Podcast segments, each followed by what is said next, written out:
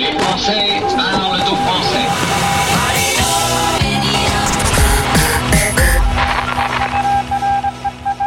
Deuxième rendez-vous média dans le monde sur Stéréo Chic, la radio des Français dans le monde. Justement, ça tombe bien, on va retrouver Guillaume qui est à Bruxelles, journaliste et qui va s'occuper de Michael qui lui est à Madagascar, notre invité du jour. Bonjour Guillaume. Bonjour Gauthier et bonjour à tous et bonjour Michael. Et bienvenue à Michael.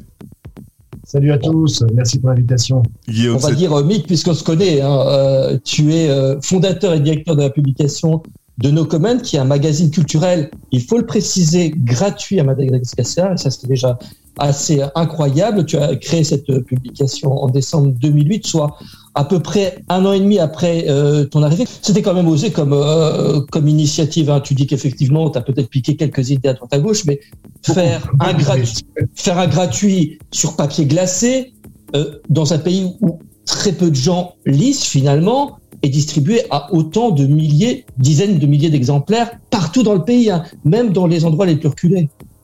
Ouais, même dans les prisons, même euh, dans certaines prisons, figure-toi, tu sais, je pense, euh, dans, des, dans les villages un peu paumés, parce que des écoles nous demandent quelques exemplaires pour former les enfants ou les adolescents à la langue française. Je vais reprendre, si je, si je peux me permettre, Guillaume. Les gens lisent à Madagascar. C'est faux de dire qu'ils ne lisent pas. Mais la seule chose qu'ils lisent, c'est la Bible. C'est ça le problème. Il y a quand même beaucoup d'analphabètes. Il y a quand même beaucoup, d'analphabètes, 70% me semble-t-il. Euh, mais faut pas dire que les gens ne lisent pas, c'est pas vrai. Mais ils, sont, euh, ils sont sur, euh, sur le. Après, c'est problèmes de religion, etc. Ça, c'est pas grave. Moi, je trouve ça en tout cas personnellement grave. Mais euh, voilà. Mais ils lisent. Et puis, je, je, dois dire, moi, je suis dans la capitale, donc c'est un peu plus développé quand même. Mais même en province, les gens lisent de plus en plus en ligne. Et ça, on pourra en parler, je sais pas si c'est intéressant, mais l'ouverture du web, euh, Madagascar a ouvert une fenêtre pour sa population grâce au web. Ça, on avait fait d'ailleurs un dossier là-dessus dans nos communs. Ça a changé énormément de choses. Michael, euh, à Madagascar, on a du mal, nous, ici, depuis l'Europe, à imaginer l'état de la liberté de la presse. Euh, en, en, réel, c'est un sujet, un vrai sujet, et c'est compliqué bah, Ça tombe bien que tu me poses, euh, Gauthier, la question. En ce moment même, on a une collègue qui s'appelle Gaëlle Borgia, prix Pulitzer quand même, correspondante, me semble-t-il, à AFP ou France 24, etc., qui est dans le Grand Sud, où on, doit depuis 60 ans euh, supporter une famine. C'est innommable ce qui se passe. Évidemment, elle est sur place, elle fait son boulot de journaliste. Alors, juste pour info, c'est pas une amie, d'accord, mais je défends son travail. Euh, elle est dans le sud en ce moment, elle fait son boulot, elle diffuse son boulot via les médias qu'il emploie, et là, le, les autorités euh, contre, viennent en guerre contre son travail via les médias nationaux, TVM par exemple, ça je vais le citer, les télévisions nationales, en disant que elle a payé euh, des gens sur place pour qu'ils leur racontent, lui, racontent des, des, bêtises. Ce qui est faux, complètement faux. On sait tous, pour peu que tu connaisses un peu Mada, que depuis 60 ans, il y a la famille dans le Grand Sud. Dû à quoi? À l'incompétence et l'incurie des autorités, je le dis clairement, et qu'on vient de me prouver le contraire, euh, est dû, entre autres, en petite partie aujourd'hui, à cause du climat. D'accord? Mais d'abord, c'est que au lieu d'aider leur population, les autorités achètent des K4, des villas de luxe. Je, je n'invente rien, c'est juste l'évidence. Voilà. Et que aujourd'hui, voilà ce qui se passe. C'est comme pour les infrastructures dans le pays. Toutes les infrastructures existantes aujourd'hui, ou la quasi-majorité, ont été euh, mises en place par, la, par les Français. Et quand les Français sont partis, on laissé un pays en état de marche. Aujourd'hui, plus rien ne fonctionne.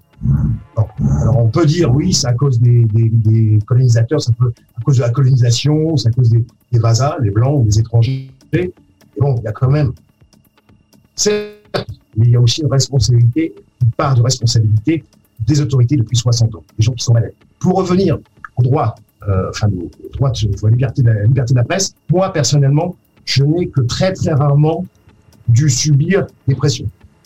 Pourtant, on a fait les articles. Euh, je suis assez militant, euh, assez compliqué. Hein, je ne passe les détails. Mais je n'ai eu que très très peu de, de, de coups de pression. Voilà. Et, et, ouais, pardon. et nous dire ce que tu nous dis là, ça peut être dangereux pour toi? Non, je pense pas. Non, non. Euh, non, si j'avais dû, si j'avais dû être dangereux depuis 10 ans que je fais ce métier, que je joue ma gueule, je veux dire vulgairement, ouais. euh, ça se saurait. Non, je, on va peut-être m'appeler, mais, mais c'est pas grave, hein, mon numéro, ils le connaissent. Non, non, il n'y a pas de. Et après, il faut pas oublier, c'est jamais gris, euh, enfin tout blanc ou tout noir. Euh, Il y a aussi les gens qui, euh, qui supportent et, qui sont confiants dans notre travail et qui sont en soutien. Voilà, faut pas oublier ça.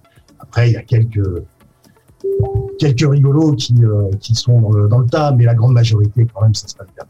Et pour donc, c'est marrant que tu me poses la question parce qu'en ce moment même, c'est un des gros titres des journaux ici dans le coin. Euh, je sais que France 24, France 2, je crois hier a fait un sujet là-dessus en partie. Je crois que CNN, a, les Américains ont fait un truc aussi parce qu'ils ont aussi un correspondant dans le Sud qui a validé, qui a, dit oui, c'est vrai qu'il y a une famine. Enfin, cette famine, une fois de plus, ça fait 60 ans qu'elle est là. Donc, euh, bon, voilà. Pour, toi, de quoi est teinté l'avenir euh, Durant la crise sanitaire, tu, n'as eu aucune aide. Euh, il faut se diversifier. Qu'est-ce que tu vas faire? Alors, le, oui, de, nous, les médias, là, moi, en fait, j'ai développé un, une partie média donc, qui comprend le magazine, euh, un petit réseau de télé, 170 écrans euh, dans tout le pays, etc. Plus d'autres choses en termes de publicité. Ça, c'est mort. Pour l'instant, c'est, c'est, on est euh, à genoux, vraiment à genoux.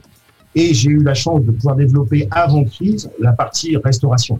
En fait, pourquoi? Parce que vu qu'on parle des artistes, nos copains musicaux me demandaient, Mick, il nous faut une scène, il faut, il faut qu'on puisse jouer du live. Et j'ai eu la chance de trouver un premier remplacement où j'ai ouvert un premier bar, Bar No Comment.